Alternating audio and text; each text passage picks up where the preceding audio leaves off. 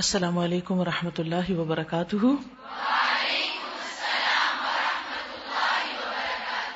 کیا حال ہے سب کا؟ الحمد للہ قل هل يستوي الذين يعلمون والذين لا يعلمون؟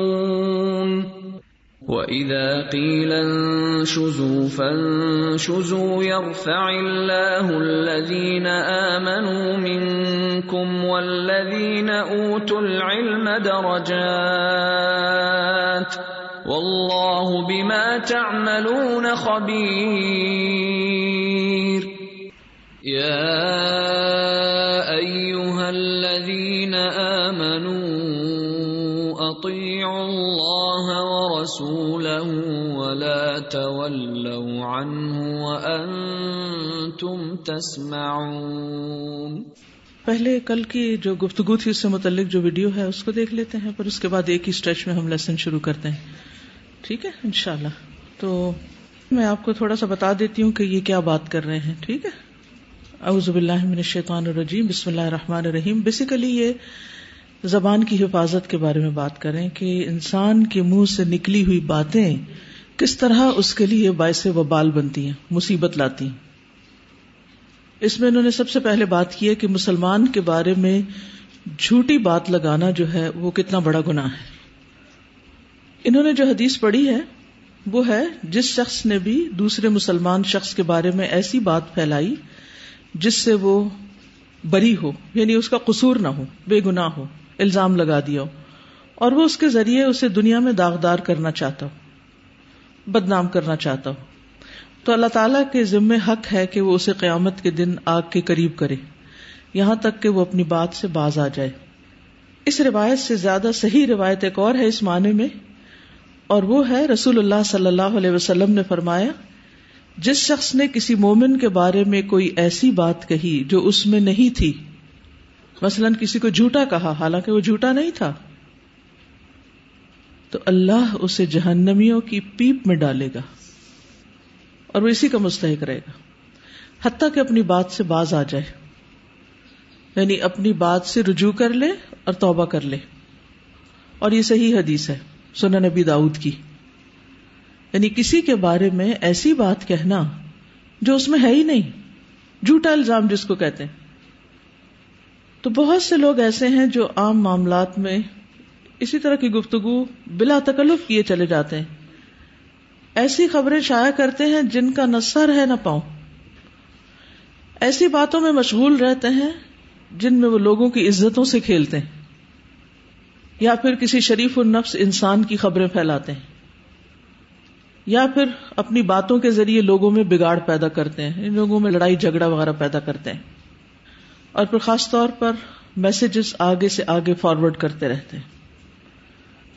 جھوٹی تصویریں بعض اوقات تصویروں کے اندر بھی کمی بیشی کر کے ان کو بھی آگے فارورڈ کر دیا جاتا ہے۔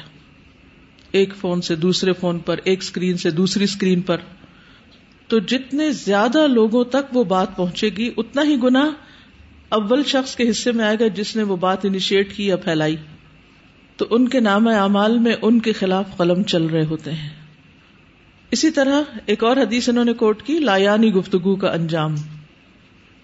اس میں بھی ایک صحیح حدیث ہے کاب بن اجرا سے مروی ہے۔ ان کی روایت دوسری ہے، لیکن اس سے زیادہ صحیح حدیث جو ہے، وہ ہے، نبی صلی اللہ علیہ وسلم نے حضرت کاب کو گم پایا۔ نہیں تھے موجود ان کی مجلس میں، تو ان کے بارے میں سوال کیا۔ صحابہ نے کہا، وہ بیمار ہیں۔ آپ پیدل چلے، یہاں تک کہ ان کے پاس پہنچ گئے۔ کیوں؟ عادت کرنے کے لیے۔ جب آپ ان کے یہاں داخل ہوئے تو آپ نے فرمایا، اے کاب خوش ہو جاؤ۔ ان کی ماں نے کہا، اے کاب تمہیں جنت مبارک ہو۔ حالانکہ آپ تو خوشخبری دے رہے تھے کہ مومن کو جب کوئی تکلیف، بیماری وغیرہ آتی ہے، اس سے اس کے گناہ جڑتے ہیں۔ لیکن والدہ نے اپنی طرف سے ایک بات کہہ دی۔ آپ نے فرمایا، یہ اللہ پہ قسم چڑھانے والی عورت کون ہے؟ کاب نے کہا اللہ کے رسول، یہ میری ماں ہے۔ آپ نے فرمایا، اے ام کاب تجھے کیا معلوم؟ شاید کاب نے کوئی بے مقصد بات کہی ہو۔ یا ایسی چیز سے روکا ہو جو اسے غنی نہ کرتی ہو۔ یعنی تم کیسے اس کے حق میں جنت کا فیصلہ کر سکتی ہو؟ جبکہ اس کے نام اعمال میں ایسی باتیں ہو سکتی ہیں کہ جو بے مقصد ہو لغ ہو لایانی ہو تو آپ دیکھیے کہ یہ ان لوگوں کے بارے میں بات کی جا رہی ہے جنہوں نے نبی صلی اللہ علیہ وسلم کو دیکھا، جنہوں نے نبی صلی اللہ علیہ وسلم کی باتیں سنی۔ لیکن وہ چیز جو اسے جنت میں جانے سے رکاوٹ بن رہی ہے، وہ کیا ہے؟ آپ بتائیے۔ بے مقصد بات، فضول بات، لایانی بات۔ اس کو عام زبان میں کیا کہتے ہیں؟ قیل و قال۔ ہی سیڈ شی سیڈ اس نے یہ کہا، اس نے وہ کہا، فلاں نے یہ کہا، فلاں نے ترقی کی، فلاں کو بڑا خسارا ہوا۔ اس قسم کی لغ باتیں جن کا کوئی حاصل نہیں، کوئی مقصد نہیں۔ اس قسم کی گفتگو کرنا جو بہت آسان ہوتی ہے اور کچھ سچ، کچھ جھوٹ ملا کے۔ جان بوجھ کے نہیں، بغیر تحقیق کے باتیں کرنا۔ تو انسان کی بدترین سواری اس کا گمان ہے۔ اسی طرح ایک اور حدیث ہے، صحیح مسلم کی رسول اللہ صلی اللہ علیہ وسلم نے فرمایا، کسی شخص کے جھوٹا ہونے کے لیے یہی کافی ہے کہ وہ ہر سنی سنائی بات کو آگے بیان کر دے۔ جو دیکھا جو پڑھا آگے فارورڈ فارورڈ فارورڈ بعض اوقات خود پڑھا بھی نہیں اور آگے بھیج دیا۔ اور یہ تو آپ جانتے ہیں کہ بعض اوقات انسان اللہ کی ناراضگی والا ایک لفظ کہہ دیتا ہے، جس کے بولنے میں وہ کوئی حرج نہیں سمجھتا۔ لیکن وہ اتنا بڑا گنا ہوتا ہے کہ اس کی وجہ سے وہ ستر سال جہنم میں گر جاتا ہے۔ اسی طرح ایک اور حدیث ہے، کوئی آدمی اللہ کی ناراضگی والی ایک بات کرتا ہے، وہ نہیں سمجھتا کہ اس کا اثر وہاں تک ہوگا جہاں تک وہ ہو جاتا ہے۔ اس کی وجہ سے اللہ اس دن تک اپنی ناراضگی لکھ دیتا ہے جس دن اس سے اس کی ملاقات ہوگی۔ اس دن تک اللہ اس سے ناراض رہتا ہے، اس ایک بات کی وجہ سے۔ کیا آپ کو کبھی ایسا کوئی ایکسپیرئنس ہوا کہ کسی کی بات کی وجہ سے آپ اس سے ناراض ہو گئے؟ کبھی ہوئے؟ کسی نے کوئی بات آپ کو کہہ دی، آپ نے مائنڈ کر لی اور پھر آپ ناراض ہو گئے اور پھر آپ نے دل میں رکھ لی اور پھر آپ نکال ہی نہیں پا رہے اور اس ایک بات کے اوپر کئی باتیں اور بنا کے کر رہے تو یہ تو بندوں کی ناراضگی ہوتی۔ ہے اللہ سبحان تعالیٰ کی ناراضگی کیا ہوگی؟ اور اس کا نتیجہ کیا ہوگا؟ اس کا انجام کیا ہوگا؟ جب بندے ناراض ہوتے ہیں تو پھر کیا ہوتا ہے؟ وہ اپنا تعاون چھوڑ دیتے ہیں، مدد چھوڑ دیتے ہیں، بات چیت چھوڑ دیتے ہیں، ہمیں دیکھ کے مسکرانا چھوڑ دیتے ہیں۔ بول چال، تعلقات سب ختم ہو جاتا ہے۔ اس کے بعد ان کی طرف سے ہمیں کوئی فیض نہیں پہنچتا۔ اور پھر آپ دیکھیے کہ بہت سی گناہ کی باتیں وہ ہوتی ہیں جو محض ہم اس لیے کر رہے ہوتے ہیں کہ لوگ ہنسیں، خوش ہوں، لوگ انجوائے کریں۔ اور ایسا کرنے والا لوگوں کی نظروں میں خوب نمایاں ہو۔ لوگ اس کی واہ واہ کریں، اس کو اپریشیٹ کریں۔ لیکن وہ خود کہاں پہنچ جاتا ہے؟ اللہ سبحانہ تعالیٰ نے سچ فرمایا ہے، ما الفظ من قول الا لدیہ رقیب عتید وہ کوئی بات منہ سے نہیں نکالتا مگر اس کے پاس ایک تیار نگران حاضر ہوتا ہے۔ لیکن بات یہ ہے کہ اس میڈیا کے دور میں تو بات یا معاملہ حد سے زیادہ بڑھ چکا ہے اور یہ فتنہ اتنا زیادہ ہو گیا ہے کہ اس کو کنٹرول کرنا ہی مشکل ہو گیا کہ آپ کس کس کو روکیں؟ کس کس کو منع کریں؟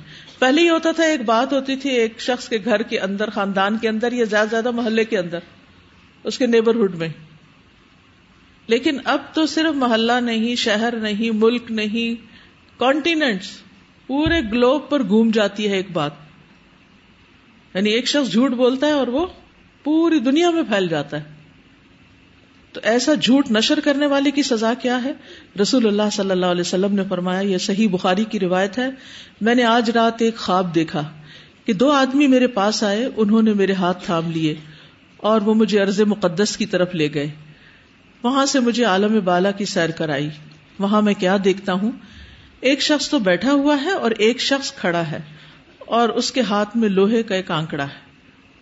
جسے وہ بیٹھنے والے کے جبڑے میں ڈال کر جبڑا ہی ہوتا ہے، اس کے سر کے پیچھے تک چیر دیتا ہے۔ پھر دوسری طرف کے جبڑے کے ساتھ بھی اسی طرح کرتا ہے۔ اس دوران میں اس کا پہلا جبڑا صحیح حالت پہ آ جاتا ہے۔ پھر وہ پہلے کو دوبارہ چیرتا ہے۔ اتنے میں دوسرا ٹھیک ہو جاتا ہے، پھر دوسرے کو چیرتا ہے، جب تک پہلا ٹھیک ہو بس یہی اس کے ساتھ ہو رہا ہے۔ مسلسل۔ میں نے پوچھا، یہ کیا ہو رہا ہے؟ تو انہوں نے کہا، وہ جو تم نے دیکھا، اس آدمی کا جبڑا لوہے کے آنکڑے سے پھاڑا جا رہا تھا، تو وہ جھوٹا آدمی تھا، جو جھوٹی باتیں بیان کرتا تھا۔ اس سے وہ جھوٹی باتیں دوسرے لوگ سنتے، اس طرح ایک جھوٹی بات دور دور تک پھیل جایا کرتی تھی۔ اسے قیامت تک یہی عذاب ہوتا رہے گا۔ تو جب تک کسی بات کا یقین نہ ہو کہ یہ سچ ہے، آگے کرنے کی ضرورت نہیں۔ ایون بہت سی سچی باتیں بھی ضروری نہیں کہ وہ آگے پھیلائی جائیں۔ جب تک ان میں کوئی فائدہ نہ ہو۔ اسی طرح ایک اور روایت میں آتا ہے، آپ نے فرمایا، میں نے آج کی رات بہت سے عجائبات دیکھے۔ اور اس میں سے یہ، آپ نے دیکھا کہ ایک شخص کی باچھیں چیری جا رہی تھی اور نتنے اور آنکھیں بھی گدی تک چیری جا رہی۔ یہ یہ سب اس سے۔ کہا گیا، یہ وہ شخص ہے جو صبح کے وقت اپنے گھر سے نکل کر ایسا جھوٹ بولتا جو پوری دنیا میں پھیل جاتا۔ اس وقت آپ دیکھیے کہ پوری دنیا کا تو کانسیپٹ نہیں تھا۔ یعنی ایک علاقے کی بات دوسرے تک پہنچنے میں بہت ٹائم لگتا تھا۔ کوئی پرسنلی خود جائے گا کہیں اور جا کے آگے بات کرے گا تو پھیلے گی۔ لیکن اب یہ بات کتنی سچی کہ فیک دب تب لغ الآفاق۔ ہر طرف وہ پھیل جاتا تھا۔ تو اس معاملے میں بہت محتاط ہونے کی ضرورت ہے۔ اب دیکھیے بہت سی خرابیاں صرف زبان کی خرابی سے جنم لیتی ہیں۔ دل اور زبان کی اصلاح ہو جائے تو سب چیزوں کی اصلاح ہو جاتی ہے۔ اعمال کی تعلقات کی رشتوں کی اوقات کی بہت چیزوں کی۔ جی آپ بولیے۔ استاذہ میں کہہ رہی تھی کہ حرمت والا مہینہ بھی شروع ہو گیا نا؟ جی رجب۔ بالکل۔ حرمت والے مہینوں کے بارے میں آپ نے قرآن مجید میں پڑھا ہوگا نا؟ تو حرمت والے مہینوں میں تو اور بھی زیادہ حرمت والی بات ہے کہ انسان کسی کی جان مال عزت کے پیچھے پڑے۔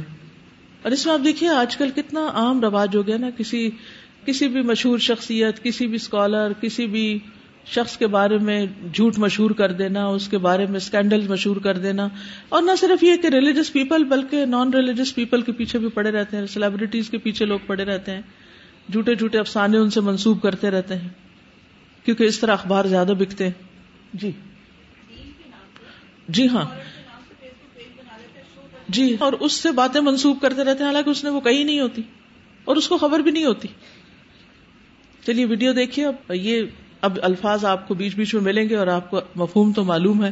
اب آپ باقی چیزیں خود سمجھ لیجیے أن النبي عليه الصلاة والسلام قال، أيما رجل أشاع على امرئ مسلم كلمة هو بريء منها ليشينه بها ليشينه بها، كان حقا على الله أن يعذبه يوم القيامة في النار حتى يأتي بنفاذ ما قال. ما أكثر الذين يتكلمون في الشأن العام، ما أكثر الذين يروجون أخبارا لا خطام لها ولا زمام، ما أكثر الذين يتخوضون فيتحدثون عن أعراض أو يشيعون نفسا عنصريا أو تحريضيا على أناس فتجري هذه الرسائل وتلك الصور من هاتف إلى هاتف ومن شاشة إلى شاشة وأوزارهم تكتب وصرير الأقلام يجري عليهم في صحائفهم.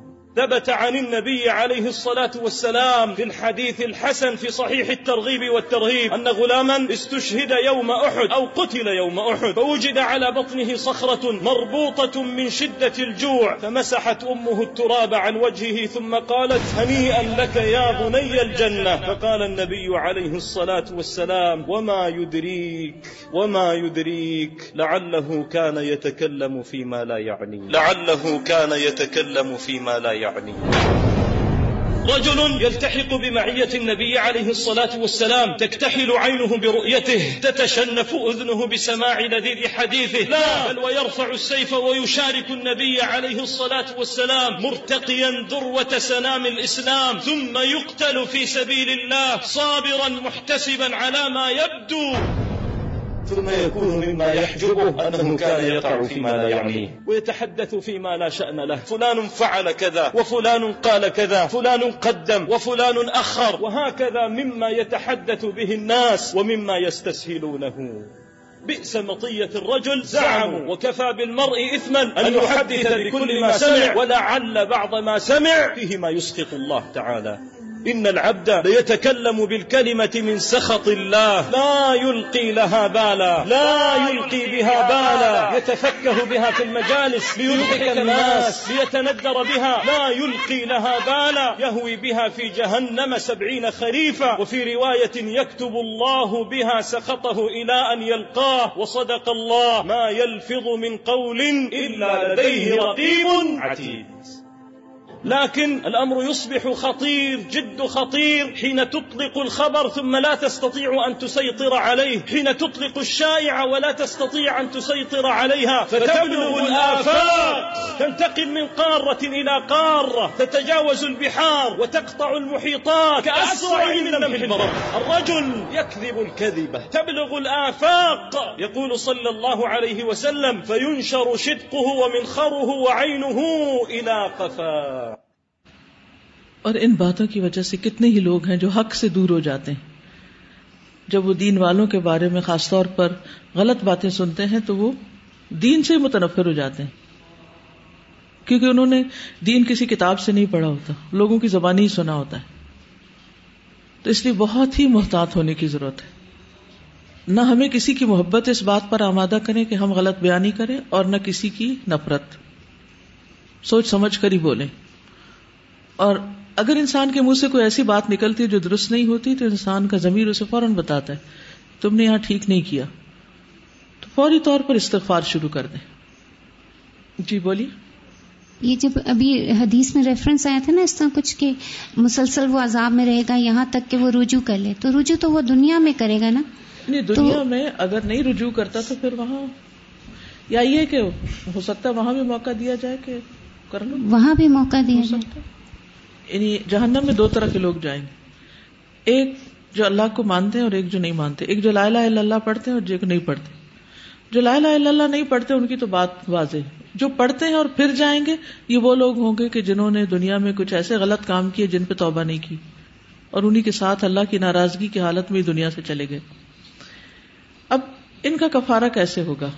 اس کے بارے میں علماء کی کچھ آراہ ہیں، جن کی ابھی میں مزید دلائل چاہتی ہوں کہ مجھے مل جائیں تو پھر اس کے بعد میں آپ سے ذکر کروں ان کا۔ وہ کہتے ہیں کہ جیسے جان نکلتے وقت جو تکلیف ہوتی ہے وہ بھی کفارہ بنتی۔ پھر عذاب قبر جو ہے وہ بھی کفارہ بنتا ہے۔ پھر حشر کے میدان میں جو سختی ہوتی ہے وہ بھی کفارہ بنتی۔ ہے پھر اگر کچھ بچ جاتا ہے تو جہنم میں جا کر ان کی صفائی ہوتی ہے اور اس کے بعد وہ نکال کر بالآخر لا الہ الا اللہ پڑھنے والے سب لوگ جنت میں چلے جائیں گے۔ اگر کسی کے دل میں ذرا برابر بھی ایمان ہوگا تو بھی اس کو ہمیشہ جہنم میں نہیں چھوڑا جائے گا۔ اب آپ دیکھیے کہ ایک سر درد ہم سے برداشت نہیں ہوتا۔ ایک دانت میں درد ہو جائے تو ہم بے حال ہو جاتے ہیں۔ پیٹ میں درد ہو جائے تو ہم کچھ کرنے کے قابل نہیں رہتے۔ موت کی سختی کیا چیز ہوگی؟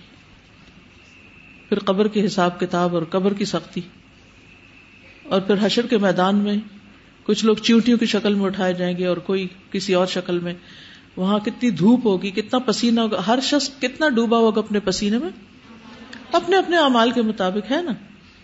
پھر اس کے بعد آپ دیکھیے کہ پل سرات کا پار کرنا، اور اس میں اگر کچھ ایسی چیزیں ہیں ابھی بھی باقی، تو وہ نیچے گر کے پھر باقی صفائی ہوگی۔ آسان ہے یہ سب۔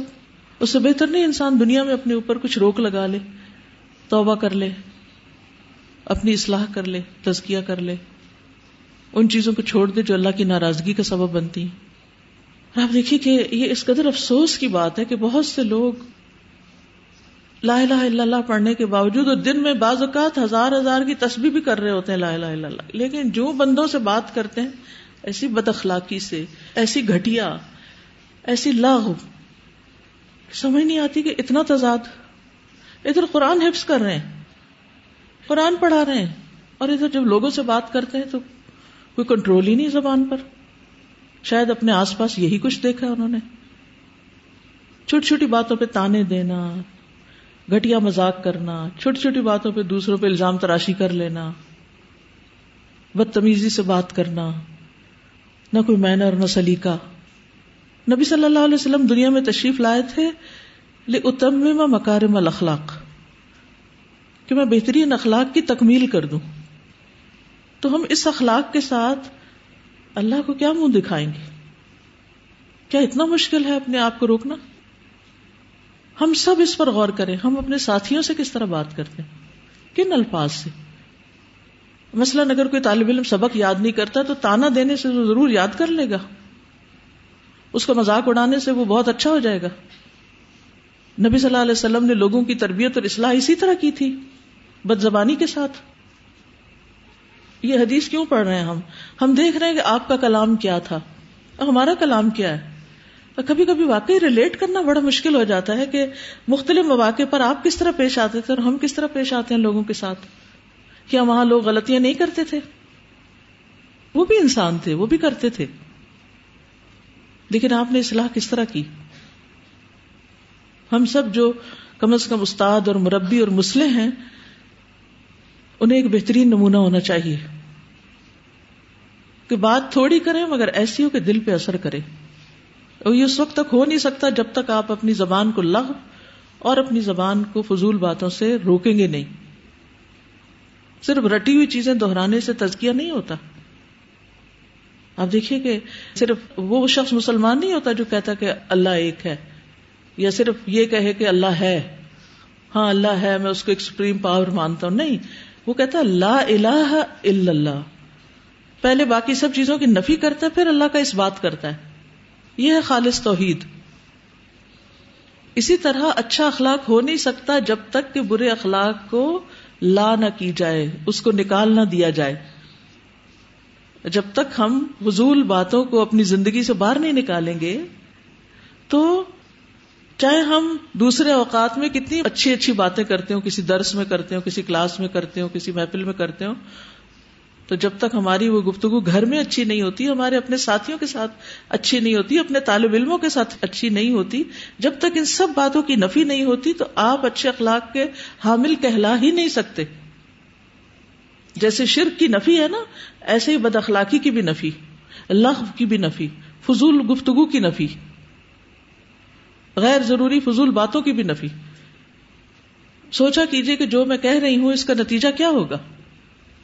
اس سے مجھے حاصل کیا ہوگا؟ کیا وہ مقصد جو میں حاصل کرنا چاہتی ہوں، میری اس گفتگو سے وہ مقصد حاصل ہو جائے گا؟ ہم بازو کا ڈانٹ ڈپٹ اور بد کلامی اس لیے کرتے ہیں نا کہ دوسرے کی اصلاح ہو جائے۔ یہی مقصد ہوتا ہے نا۔ ذرا اس کو ٹھیک کر لیں تو کیا وہ ٹھیک ہو جاتا ہے پھر؟ کبھی نہیں ہو سکتا۔ اصل بات یہ کہ ہماری زبان جو ہے نا یہ کھیتیاں ہیں ہمارے لیے۔ جو بول رہے ہیں نا یہ کھیت لگ رہے ہیں ہمارے لیے۔ ہم کیا اگا رہے ہیں؟ خوبصورت پھول، پھل یا پھر کانٹے؟ کیا بو رہے ہیں؟ سب کو سوچنا چاہیے۔ گھروں کے ٹوٹنے کا سبب ہو، اداروں کے اندر فتنے، فساد کا سبب، آپس میں تعلقات، دوستیاں، رشتے، محبتیں، ان سب کے ختم ہونے کے پیچھے یہی مصیبت ہے۔ تو اس لیے بہت فکر کی ضرورت ہے۔ خاموشی بہت بڑی نعمت۔ السلام علیکم۔ ایک چیز مطلب کیلو کال سے ریلیٹڈ جو کافی دنوں سے میں آبزرو کر رہی ہوں، وہ یہ کہ جب کسی شخصیت کو کوئی کمپلیکس ہوتا ہے، یا تو وہ انفیریٹی کمپلیکس میں یا سپیریئرٹی اب ہوتا یہ کہ وہ اپنے آپ کو دوسروں کی نظر میں اچھا ثابت کرنے کے لیے کیا کہتے ہیں کہ وہ ایسے ہتھ کنڈے استعمال کرنا شروع کر دیتا ہے۔ اگر کوئی کم تری کے احساس میں ہے، تو وہ یہ سوچتا ہے کہ میں زیادہ فرینک ہوں گا، زیادہ اچھی اچھی باتیں کروں گا، تو شاید میں دوسروں کی نظروں میں سما جاؤں۔ تو اس کی وجہ سے وہ کیلو کال میں اور ایسی چیزوں میں پڑ جاتا ہے جس کو پھر کنٹرول کرنا مشکل ہو جاتا ہے اور وہ اپنے لیے فتنہ بنا دیتے ہیں۔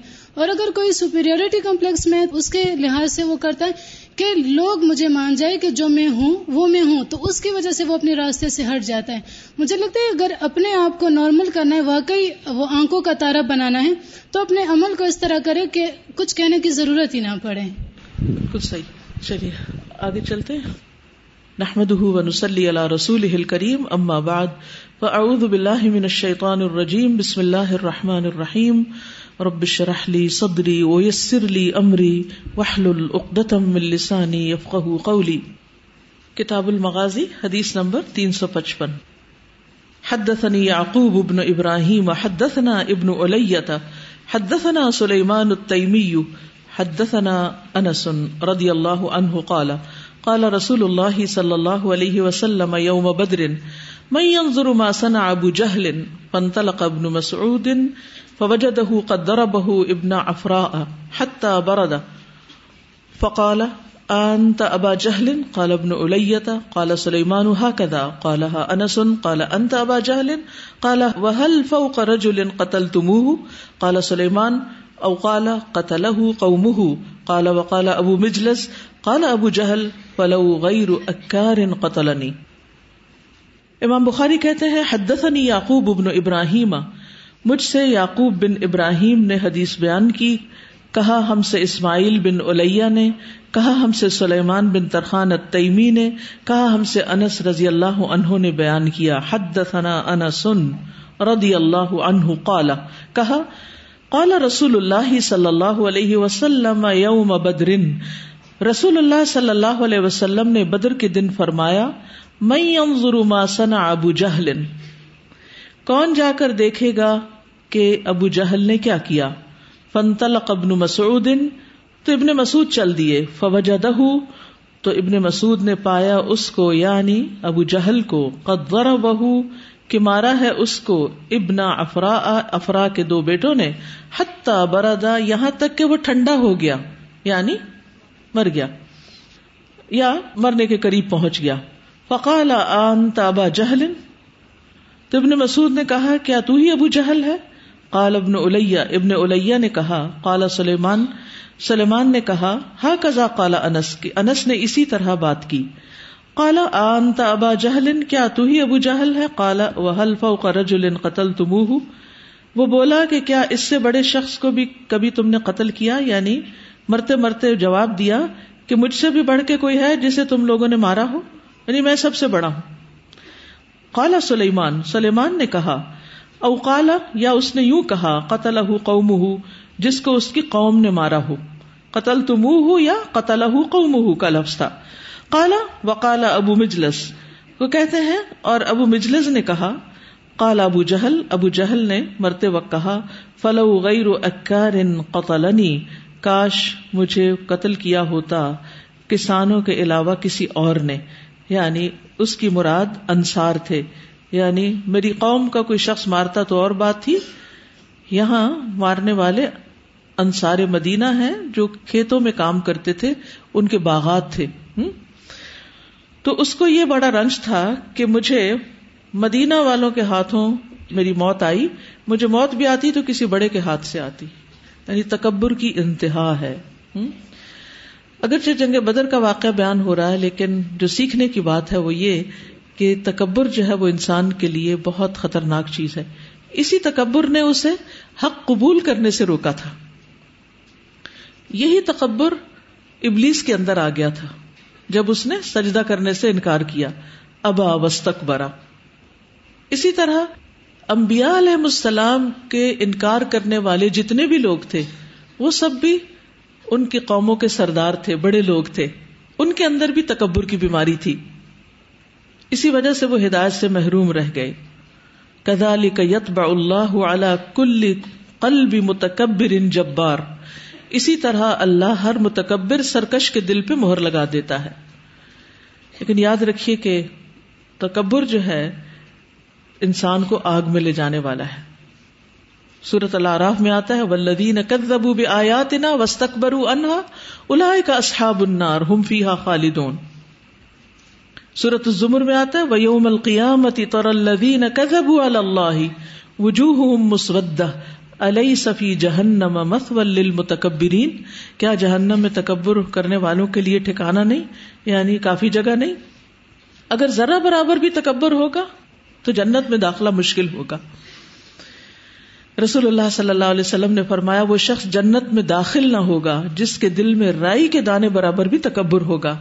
اللہ اسے اس کے چہرے کے بل جہنم میں اوندھا ڈال دے گا۔ اور اہل جہنم کی بڑی بڑی نمایاں جو علامتیں ہیں، جو ان کے جرم ہیں، ان میں سے ایک بڑا جرم تکبر ہی ہے۔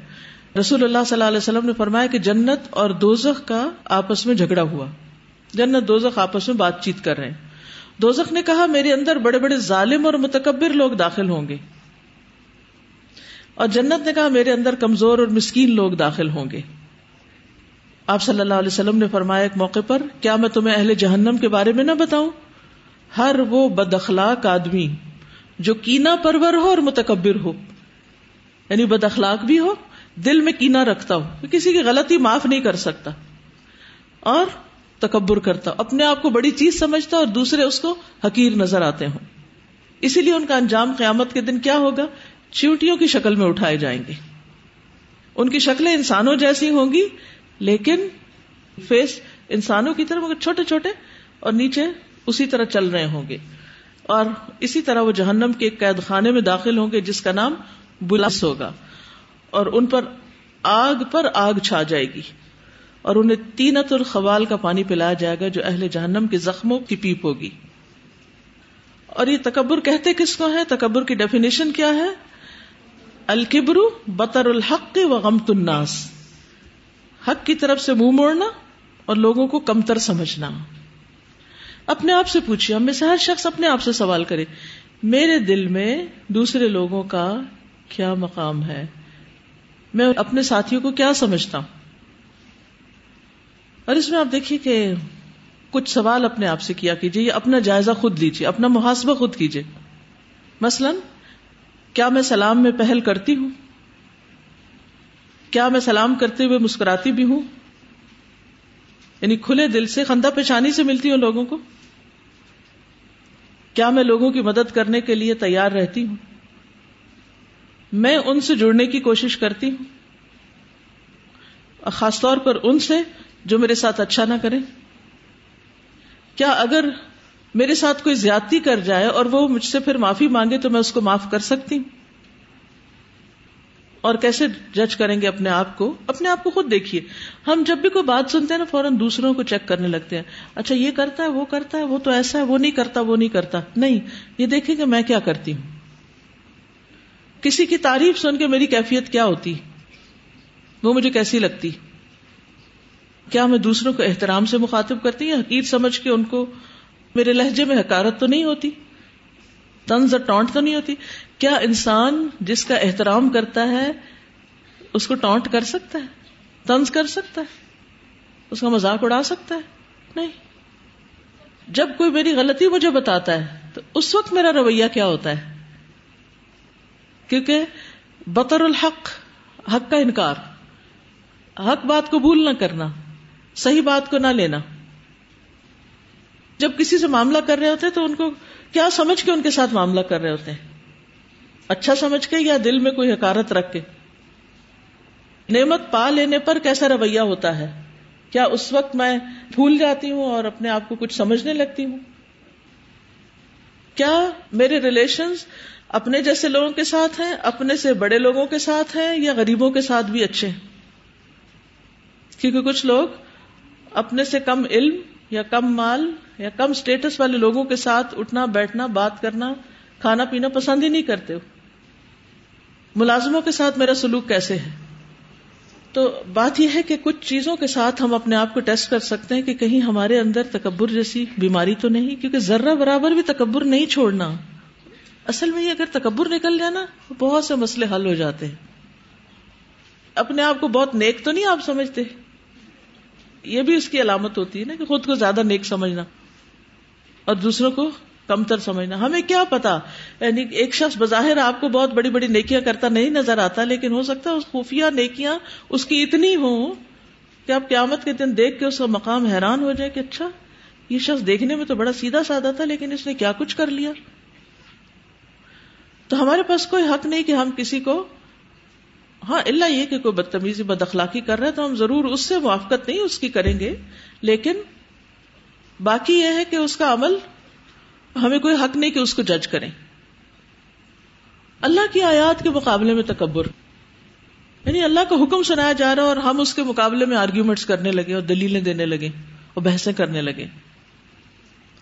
اسی طرح توحید کا انکار۔ اداقیل الحم لا الہ الا اللہ یس وہ بھی نہیں مانتے تھے۔ پھر اکڑ کے چلنا، چال میں بھی تکبر ہوتا ہے۔ قارون کا کیا مسئلہ تھا؟ یہ بہت اترا اترا کے چل رہا تھا۔ اسی طرح لباس میں بھی تکبر کا اظہار ہوتا ہے۔ خصوص مردوں کے لیے جب وہ بہت تہبند کو لٹکا دیں یا قمیص کو یا پگڑی وغیرہ کی وہ بہت لمبے لمبے وہ پہن لیں۔ پھر اسی طرح کھانے پینے میں اسراف جو ہے، یہ بھی پسندیدہ نہیں۔ تو تکبر کا علاج کیا ہے؟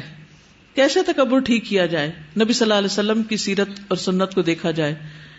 نبی صلی اللہ علیہ وسلم زمین پر بیٹھ جایا کرتے تھے۔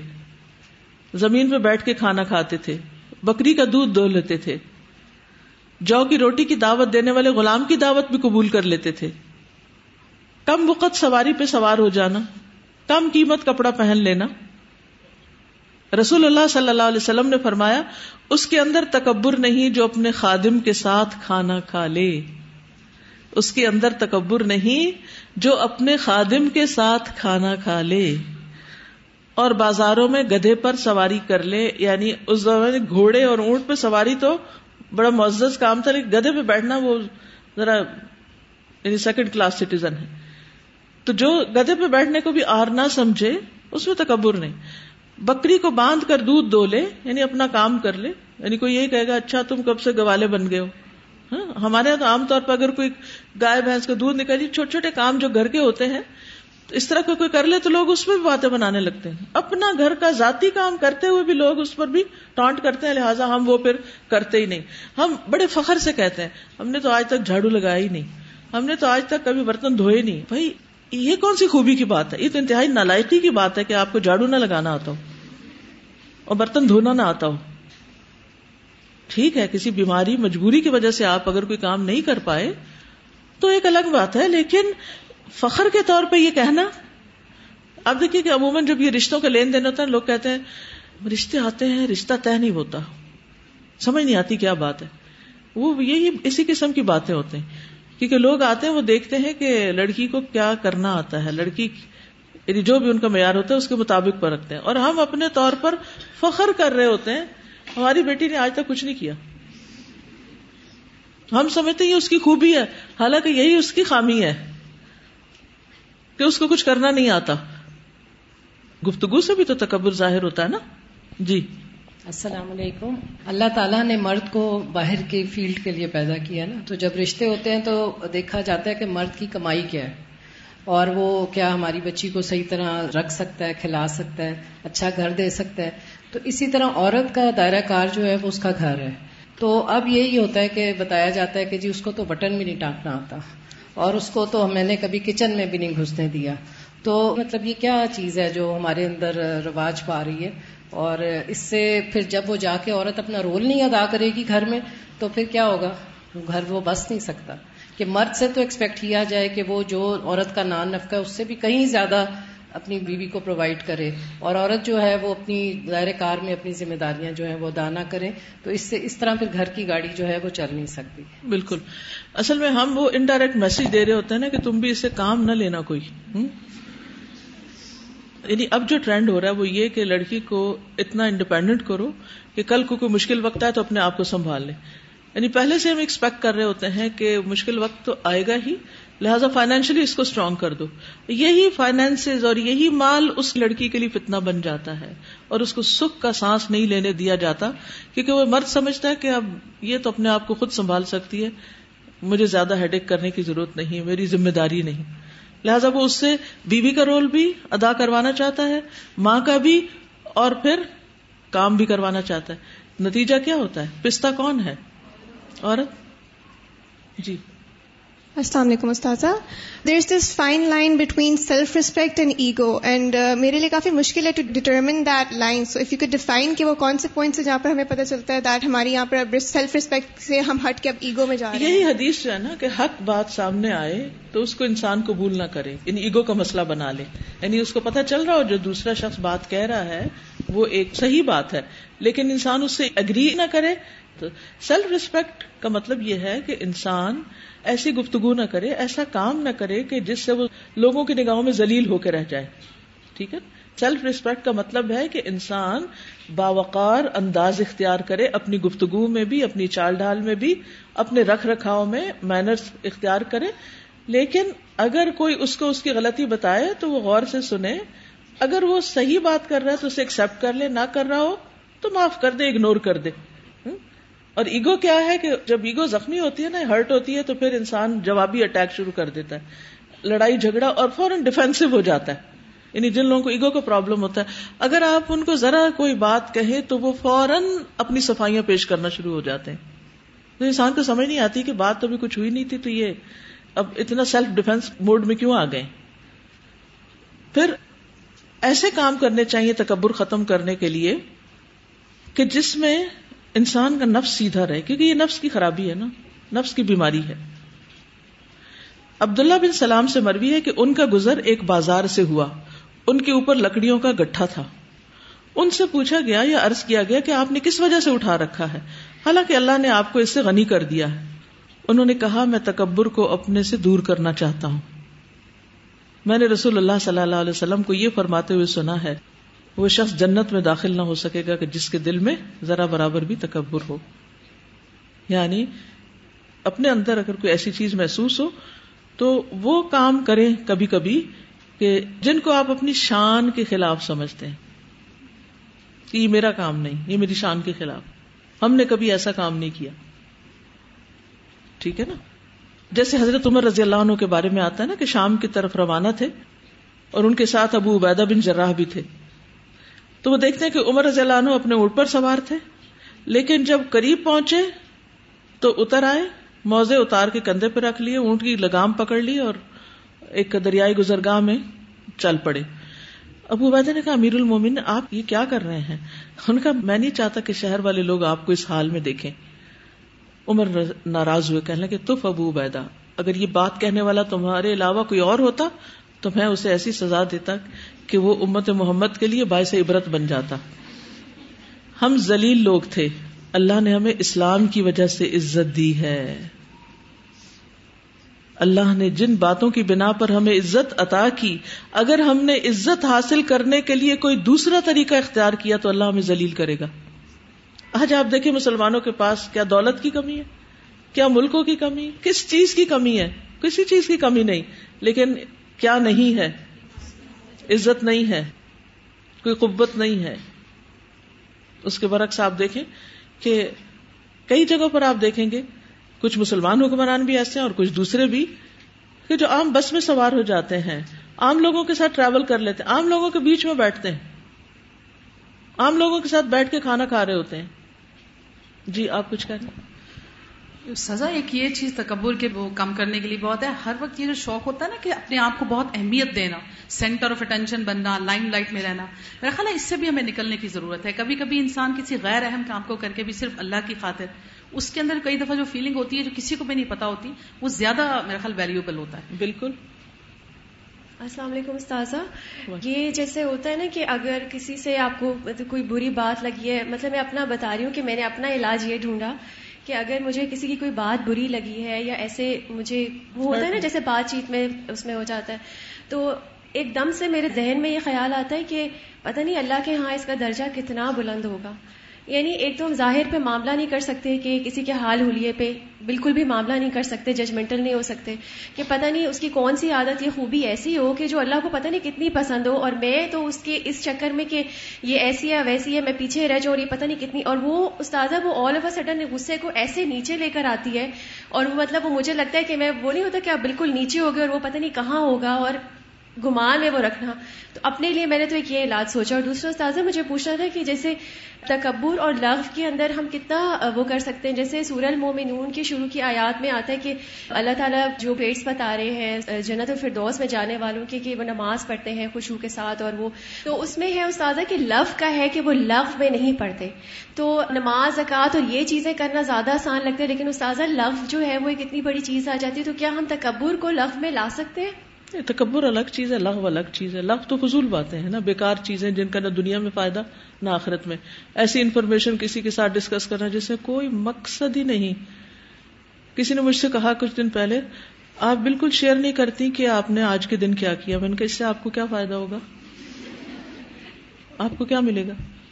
یعنی میرا کام یہی ہے کہ میں دن میں کچھ کروں اور شام میں بیٹھ کے سب کے ساتھ یہ شیئر کروں، آج میں نے یہ کیا یہ کیا یہ کیا۔ وائے اگر مجھے کہیں فائدہ محسوس ہوگا کسی کام کا جو دوسروں کے لیے اس میں کوئی سبق ہے تو میں شیئر کروں گی۔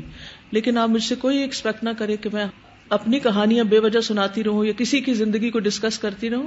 یہ لغ باتیں ٹھیک ہے؟ بے مقصد باتیں لغ باتیں لیکن تکبر کیا ہے؟ بے مقصد باتیں اس طرح کرنا کہ اپنے آپ کو دوسروں کی آنکھوں کا تارا بنانا کہ میں اس شخص کے نزدیک بہت امپورٹنٹ ہو ظاہر ہے کہ ہم اپنی اہمیت دوسروں کی زندگی میں کیسے بناتے ہیں؟ اپنی باتیں، اپنی خوبیاں اور ایسی چیزیں ذکر کر کر کے آج میں نے یہ کیا یہ کیا تاکہ دوسرا شخص امپریس ہو۔ ہاں؟ یعنی میری بڑائی وہاں ثابت ہو جائے، وہ تکبر ہے۔ اگر لغ بات اپنی بڑائی ثابت کرنے کے لیے ہو تو وہ تکبر شمار ہوگا، ورنہ نہیں۔ ٹھیک ہے؟